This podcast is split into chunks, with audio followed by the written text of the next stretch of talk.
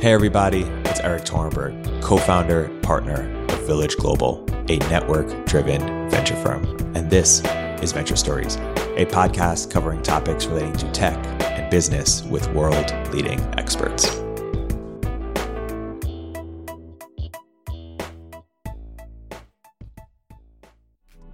Michal Chaplinsky is the Chief Business Officer at Pipe.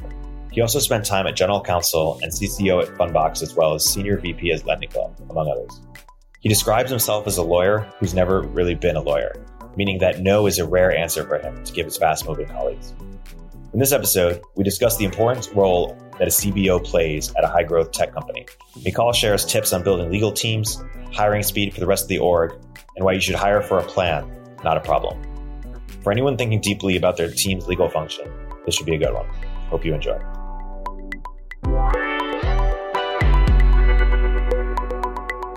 Michal, welcome to the podcast. Good morning, or yeah, good afternoon, actually. We just turned afternoon. You've had a number of different roles in your career at pretty you know exciting companies. What would you say is the thread that ties your career together? If you're looking back and trying to find things in common, how would you define what threads it all together? I would say a lawyer that has never been really a lawyer. If if that's if that's an answer to any in any question. So I'm I'm by training a lawyer, and at most of the places I had a legal role as well.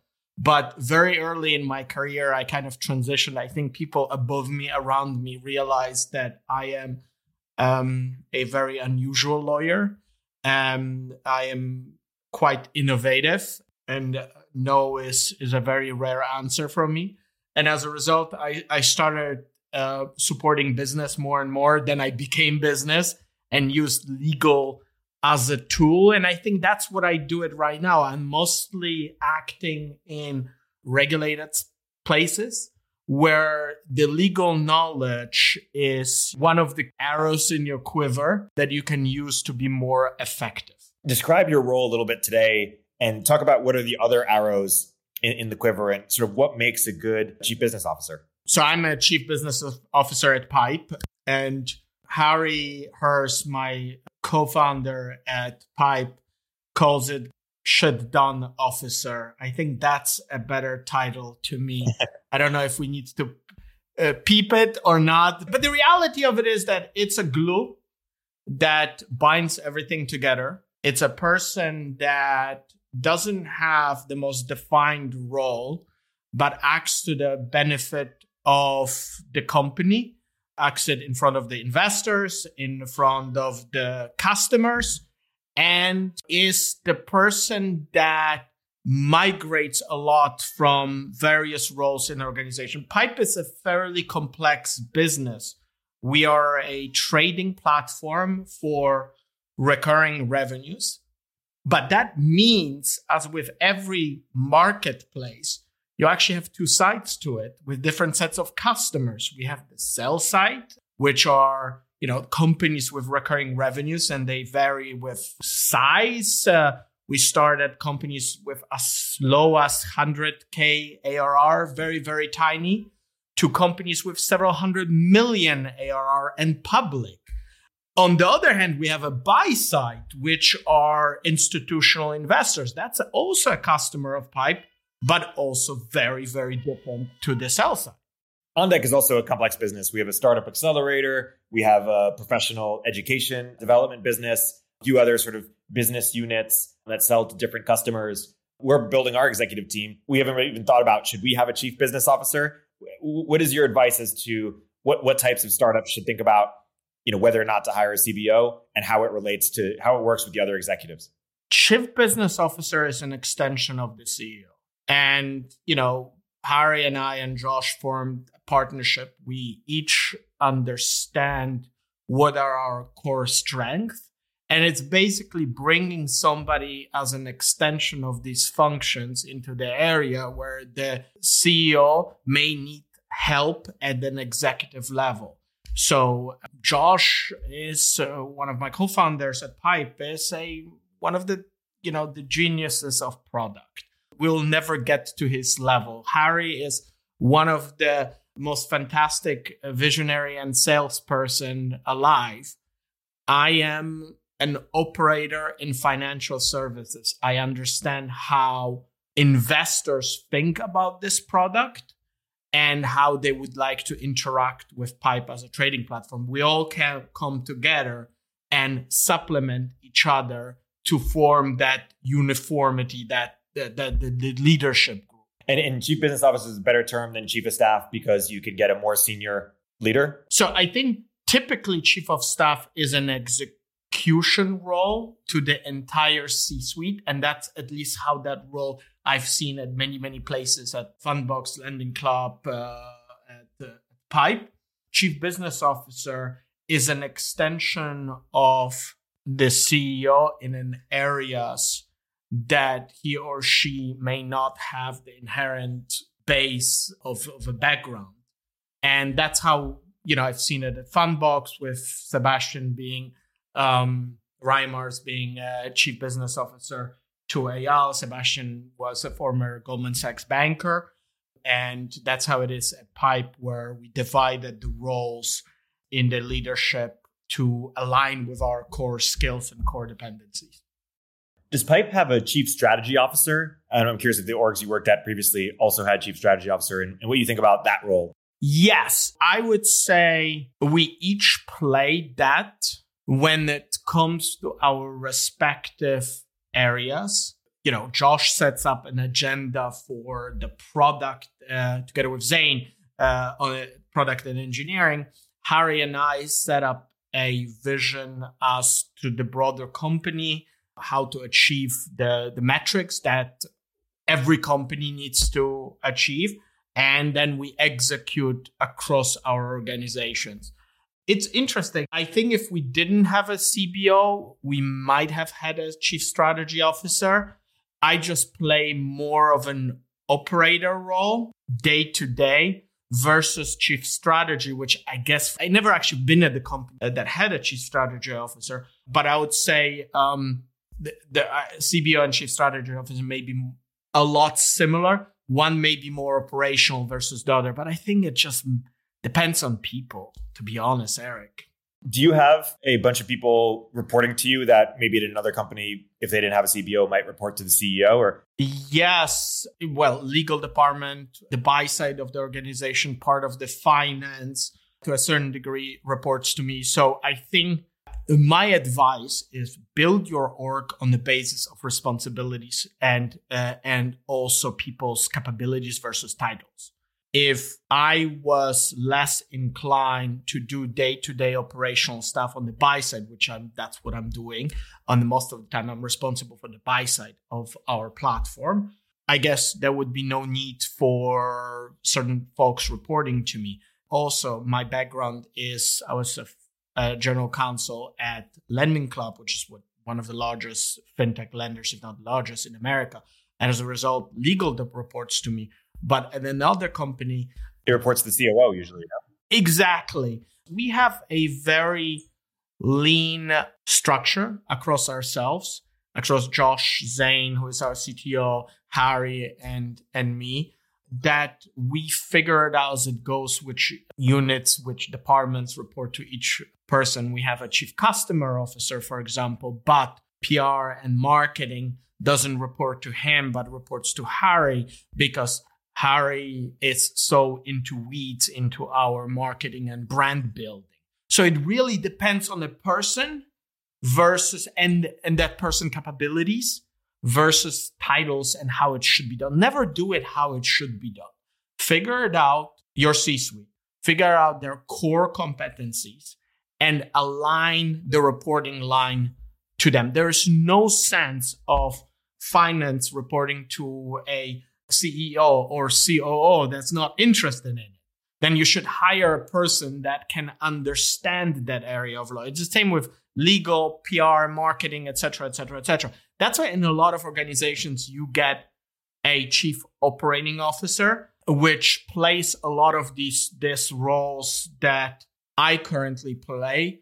But for us, it's a it's a much bigger organization, and there's a place here for a COO as well yeah, a lot of people listening to this are are founders who are you know they, they're starting to get some traction. Maybe they're raised their Series A, and now they need to start building an exec team. And so it's helpful to, to learn about the, the CBO role.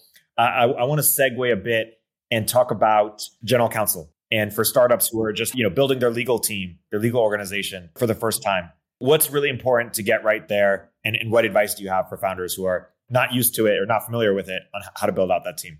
First of all, for anybody listening and thinks right now, I may hire a general counsel or sh- should I hire a general counsel? The moment that thought enters your mind, you're probably six months too late.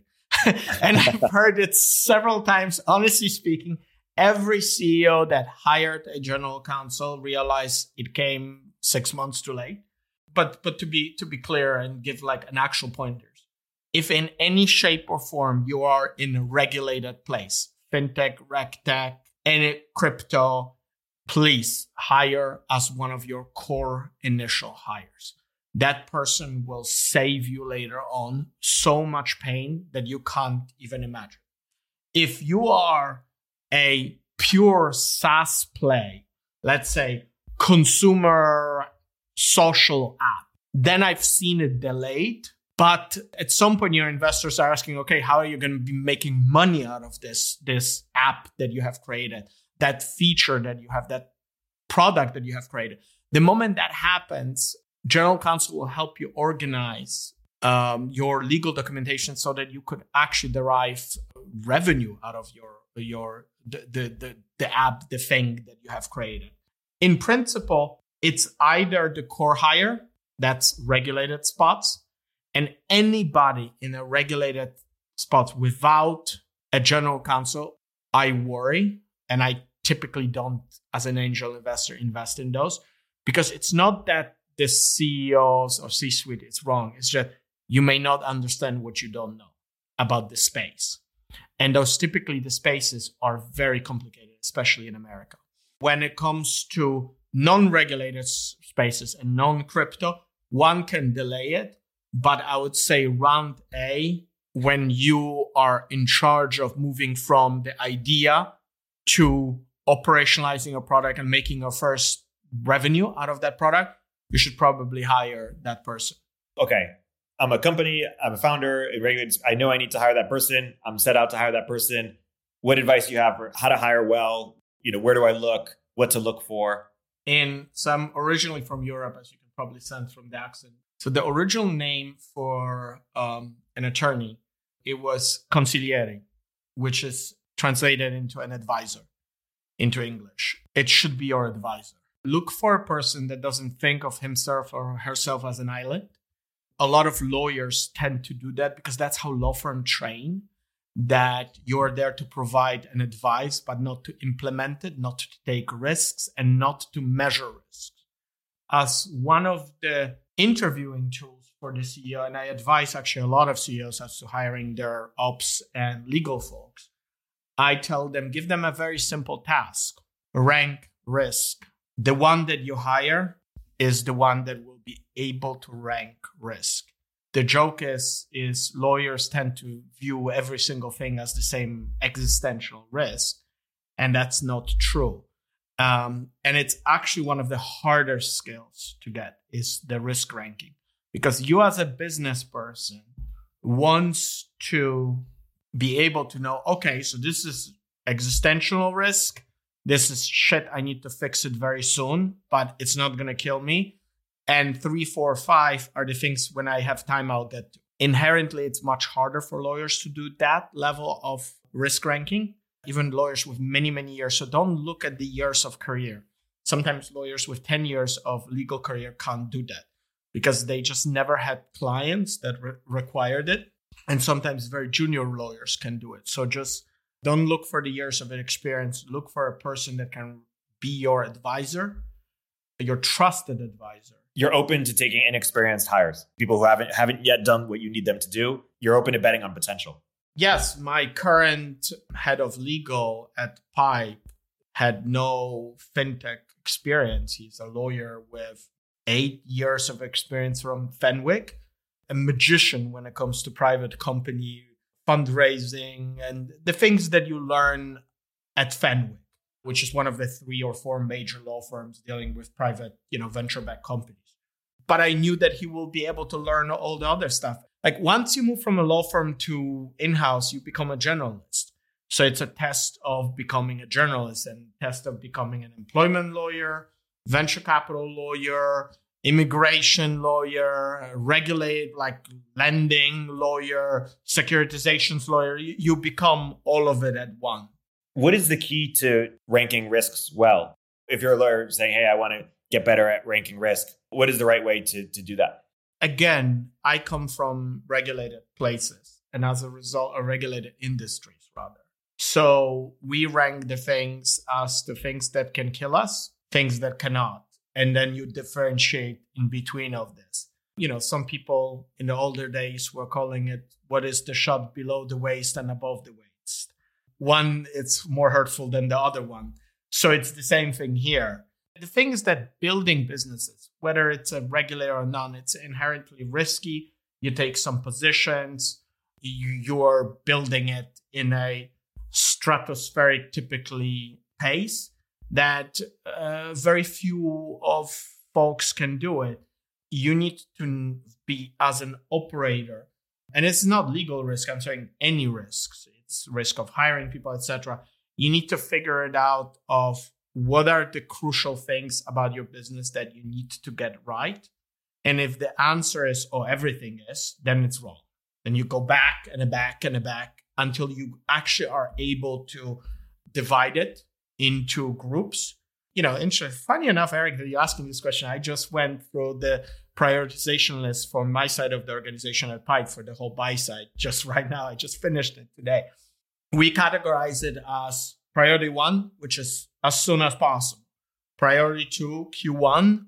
Priority three, Q2. And priority four, Q3 and 4. And within those, we assign people, and we also, if the person was responsible for two or three projects within the same priority, we assign stars to provide that person a very, very clear guidance as to if he has to do two, which one takes priority within the same group.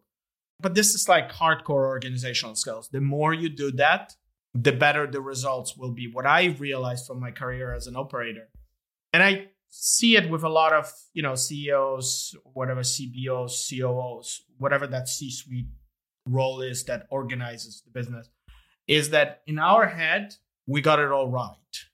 We got the prioritization, the list, etc. But it's inherently super important to put it on a piece of paper, seek people's feedback, and then align as an organization. Because what I'm realizing time and time and time again is that whatever's in your head is not in other people's head. The level of prioritization you had may not be what other people thought, and especially people at more junior levels than than you. You're seeing them people running like chickens with their heads cut off. They're really trying to please you as a boss, trying to be there for you, but they don't really understand. Oh, this is more important than the other. So what's important and that's what I would give to every operator. And in startups, and it's actually, I would say, especially in startups. And I took it from public companies, and I don't keep it as strict as it is like at public companies, but a lot of folks in private companies don't do it. And it's, and it's, I think it's a failure of us in startups. Really organize your priorities, both by importance and timing. It will help align the resources Startups tend to do the same thing shift 100% of the organization into one direction, then the other. I find it always interestingly and uh, interesting to to see how many early stage startup can't do more than one thing at a time. And that comes not because people are not capable, it's because the whole organization does one thing. The organization can do multiple things at the same time if you organize it correctly.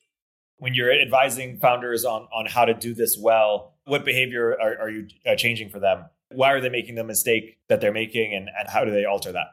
It starts with the conversation about the difference between retrospective and prospective. If you are running from a problem to a problem, you're just fixing the problems that occurred. You're not moving your organizational organization forward. If you start planning, then it's the first step. Of course, crap will happen. always does, especially in startups. Plan is going to get derailed. But without having a very clear plan, so we're talking at the tail end of the year, that's the time when, you know, C suite of every organization should be sitting in front of the computer and laying down the plan for the next year. What I do see a lot of time is founders saying, well, I don't want to put too much organization. We hate it. My XYZ hates it. We moved from a big company where we hated it. You can make it in a way that it doesn't smell, sound like a big organization. I hopefully I don't make it at, at Pipe, though you have to ask other people for that. But you know, it's it's you can make it us. We're all trying to figure it out how to allocate our resources. Let's all get aligned. And I think the path there of not making it like a singular my decision is actually broadly disseminating it, seeking people's feedback. It doesn't mean you have to take by you know seeking people feedback does, not equal to I have to take everybody's feedback. But I, I typically do uh, to a certain degree. I take a lot of people's feedback because it's typically good feedback and things that I may have not seen. But at the end, you're the resp- you're where the buck ends as to allocation of capital, human capital especially. And each startup has the same problem area. Not enough engineers, not enough finance, not enough legal, not enough sales, ops, whatever you always will be at not enough because the company is typically growing too fast for the people to hire. And especially in Bay Area and in other centers, Miami, where Pipe is headquarters, it's tough to hire experienced folks. There's a lot of competition for it. So it's always going to be not enough of the resources to tackle the issues. Especially as you're growing, as you're scaling, as you as you raise your Series A, raise your Series B, you have a lot of capital if you're a first time founder, you haven't really done capital allocation decisions. You know that you need to think about 2022 planning. You have all your different heads telling you they need this, they need that. What mistakes do you see even even teams that you've worked with or, or founders that you you coach get when they make allocation or human capital decisions just because they haven't done it before? What are things that they learn after doing it a few times? I would say throwing bodies at the problem. So hiring for a problem you should hire for a plan, not a problem. Because once you fix that problem, then you have people that you hired for that problem that a may not be right for your organization, but that's not typically the case. The typical case is that then you have three people for a job that could have been done by two or one. You just hired three people in order to fix the problem faster.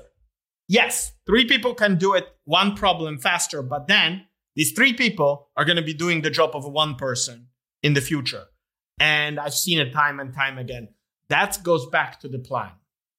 If you have a plan for the allocation of, you know, what your product will do, what your engineering will do, what your sales uh, will do, what your marketing will do, what your finance and legal will do. If you ask each of the leaders of these organizations to prepare a plan of what they're trying to achieve. And in startups, don't make year long plans, it never works.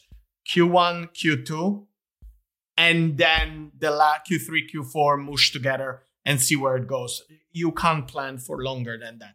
Have some stuff for there, and especially you know with Pipe, we have a lot of stuff that we're looking at, and as a result, we need to start the scoping right now. But it doesn't mean we're gonna really start implementing it are having this as a product in Q1, Q2. So I would say don't throw bodies at the problem. Don't hire for a problem. Hire if you need that person in your org past the problem.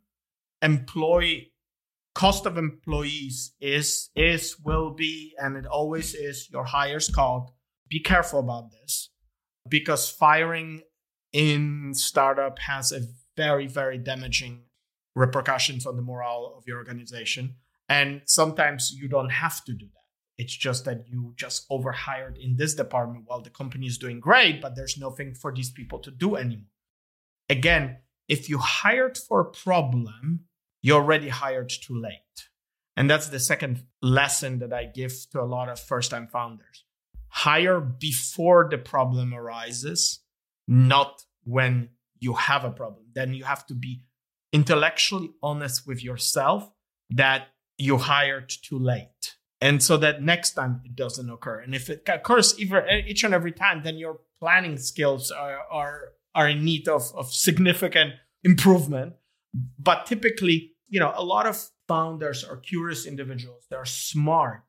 They are extremely inward looking as well. And that's why just once explaining it to them, because I, as an angel investor, I, you know, invest in people, folks. And, and I think majority of founders, but, you know, you have to ask them as well. But from my perspective, the reason why they accept my check versus a check of another guy um, is that I provide operational day to day advice and as well advice how to deal with fundraising, how to deal with investors, how to construct your cap table. It's a very real, not that the other advice is not real, but my advice is very operational. It's not philosophical. It's very real as to what to do. It applies to any company. That's some great advice. Uh, and I, I recognize it myself.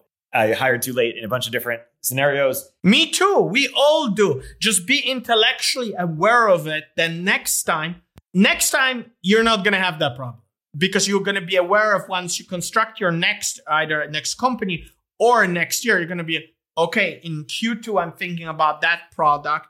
I need to start hiring right now to get to there. Yeah, totally. And so my question is once you've identified you know, you've hired too late, you're going to change it for next time. But right now, you have a problem. The problem is pretty important. Do you either redirect resources somewhere else in the org if you can? Do you hire knowing that you're going to have a, you know, a new problem, you know, with these people? You hire too much, or do you just say, "Hey, we're just going to deal with it slowly, uh, or you know, slower by hiring one person instead of three? How, how do you typically advise there?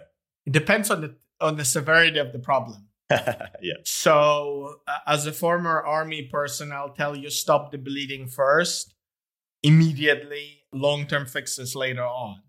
A, a lot of people over emphasize, oh, I need to figure it out what the fix to it is, while a thing is bleeding. Hopefully, not a human, but if, yeah. you know, pro- you know, a product is not working, etc. Fix the bleeding first, move to a long term solution later on. When it comes to, I would always skew on, uh, I do believe in people and typically founders, where folks that are devoted to our vision. If you are intellectually honest with yourself, fixing a problem within uh, two weeks versus a month and a half, typically the month and a half is a better solution if you didn't have to hire for it. Because hiring then leaves you with a person a may or may not be the right fit. Two what is that person going to do if you haven't prepared a plan for that person to do in the future?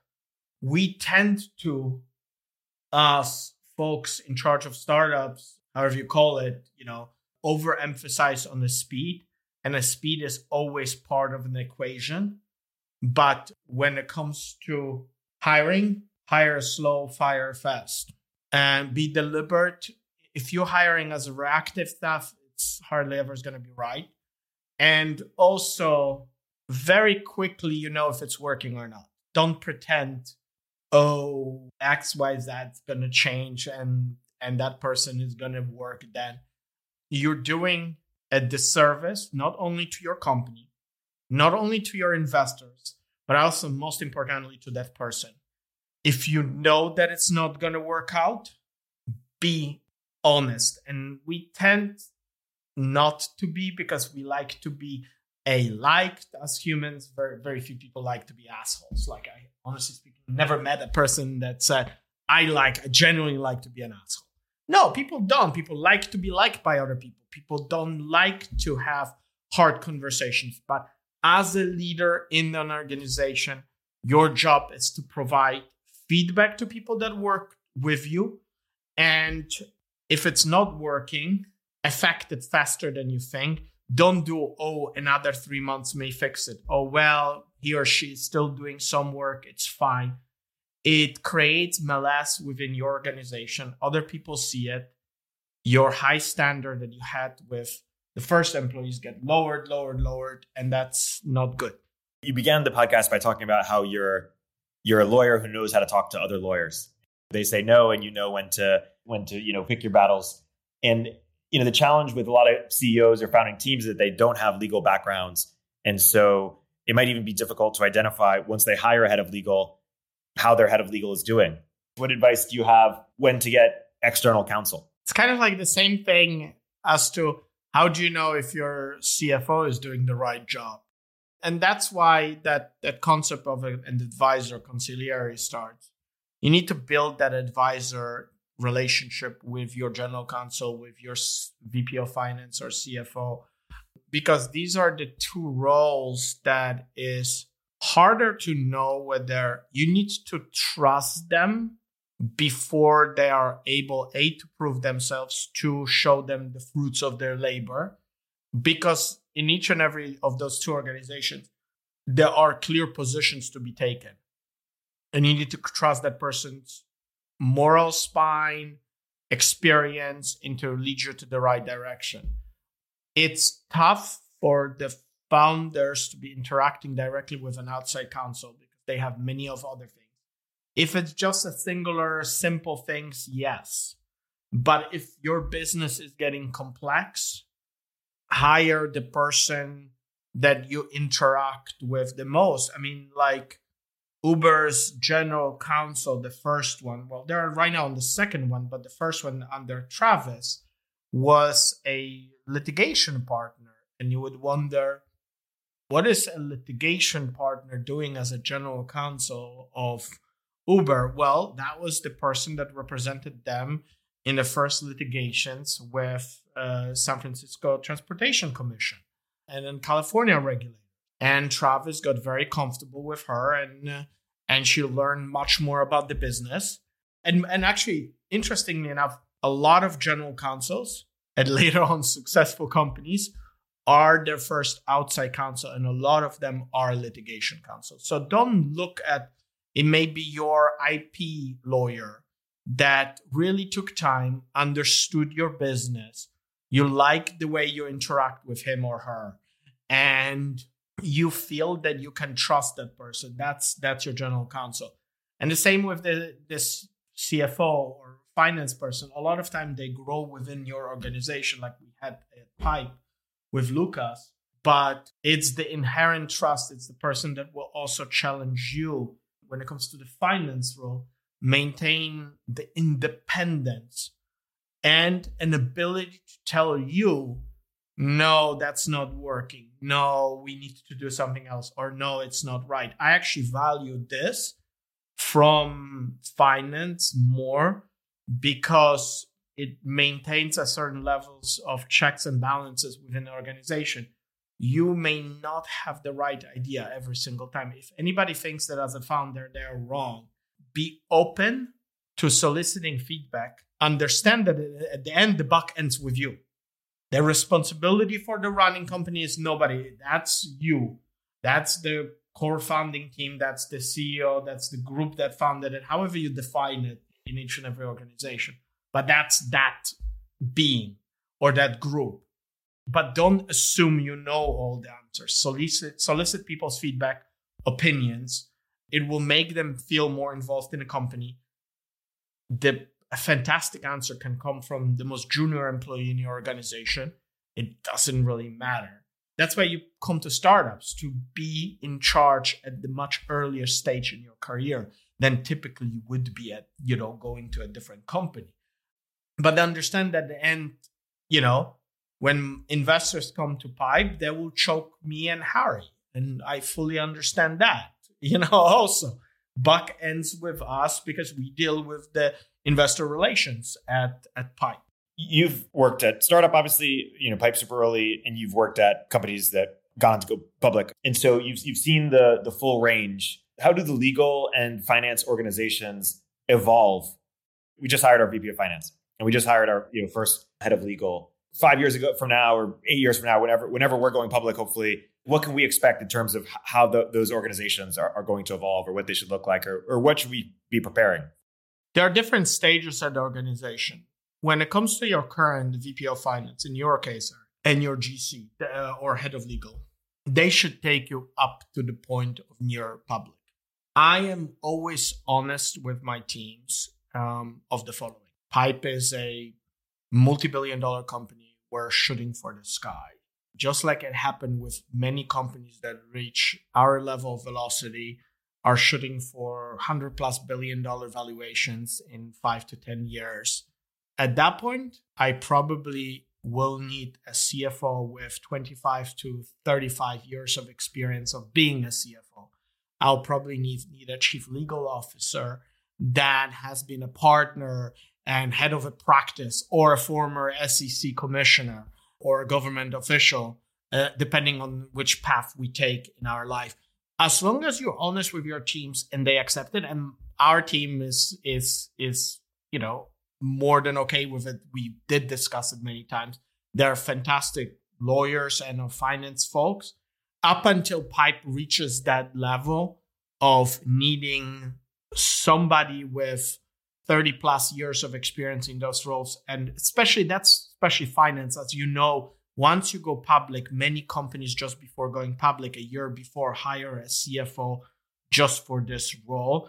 Going public, interestingly enough, is very little legal. Me as person that used to be in that call, you just click on EDGAR button submit. That is your whole thing. And when it comes to finance, it's much more on the finance side. And and as a result, there is and there are several fantastic CFOs that go from a company to a company, advise these companies year before they go public, up until they're public, and then they leave the company year, year, two years into their public life. You know, one of your advice for head of legal and general counsel was telling them to rank risks, and you're open to taking bets on on people, especially earlier on in the company life cycle. In finance, what is what is your litmus test, or, or what do you advise in terms of how to interview, or are you, and are you as open to taking bets earlier on on potential, or is experience more important even even earlier? well, experience. You may have the most experienced CFO or a chief legal officer from large companies that are no longer capable because they haven't done it in years of going back to the basics and back to the NDAs, back to your uh, as a CFO to the basic P&L plan. A lot of folks later in their careers struggle and I go know that I'm gonna get a lot of crap from people after that that telling me no no no no no people can do it. Yes, they can. The question is whether they're willing and whether they're still as agile when it comes to that. So early on, whether you hire an experienced or non-experienced person, make sure that that person can go back to the basics. Like when you hire a lawyer, you typically will go for a person at the lower end, three to five years of law firm experience. That person is two or four years away from doing NDAs. Now had a much other person. And I am sure that they don't want to be doing NDAs or a basic P&L plan for finance. But because it's not fun, but that's crucial. And and that's what you should as a founder optimize on can that person in that role, Erik, go back to basics? When you're recruiting a more senior CFO and you're selling, what are things that tend to you know convince them? Are, are they oft, often just optimizing for hey, what is the potential to be the most you know the, the biggest company and the most successful? What is sort of the mind of a CFO who's evaluating between companies? The thing is that the person that's only interested in making money, I rarely hire that person. It's not that money is it's not a question in equation. No, it always is. But it's a journey and it's many years of ups and downs. Optimize on somebody that is more in, intellectually curious about the journey versus somebody that is only interested in making their own career through that. And that's one of the, you know, interviews during the interviews. Figure it out if that person is more interested in enabling their own career versus building something together with you. Startups are hard. I keep repeating it to everybody. this glorified view of founders, startups, uh, people making a lot of money. It's it's BS. You know, ninety nine percent of startups fail. Very few succeed. Very few get to any valuation that actually made it work for you versus staying at Google and making half a million dollars in the regular salary plus bonus plus an equity, which makes you uh, a millionaire much faster than 10 years in a startup. So as long as you understand that for, for some reason we glorify building startups, startups are tough. Not for everybody. In in a lot of ways, you may make more money staying at Google and be more successful. It is tough on your family. I wake up at 5 a.m. in the morning. My day starts at 6, and many times it goes until 8 p.m. of each and every day. Like, even at the quote unquote vacations, I'm on the call three to four hours a day. So, I don't know. I, I think people need to be aware that this is not a rosy journey, Erik. It's it's tough. And the moment like I find myself like a lot of people that succeeded really with legal careers, finance, iBanking, hedge funds, I find it interesting common thread. They had no other options. And you know why? Because if they had, they would have probably freaking taken those other options. So startups are for people that have no other options. This is your life. it's true in my case and in many people's cases that's a good place to end. Uh, Michal, you've, you've dropped a lot of good advice in this podcast from how to build a, a legal team and how to build a finance team and also how to do planning. I'm going to go talk to my team and say, hey, we're hiring because we have a problem. And it's going to be, a, if we do that, it's going to be a problem, you know, a few months from now. So thank you very much, Michal, for, for joining the podcast today and dropping a lot of advice. Erik, always, it was a pleasure. And again, there are no good books on building startups. Read a lot listen to other people, get advisors, get friends to advise you, but understand at the end it's a it's a lonely journey. Cheers. Bye bye.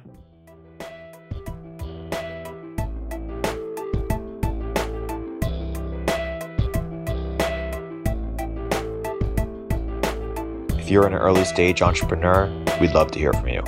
Check us out at villageglobal.vc.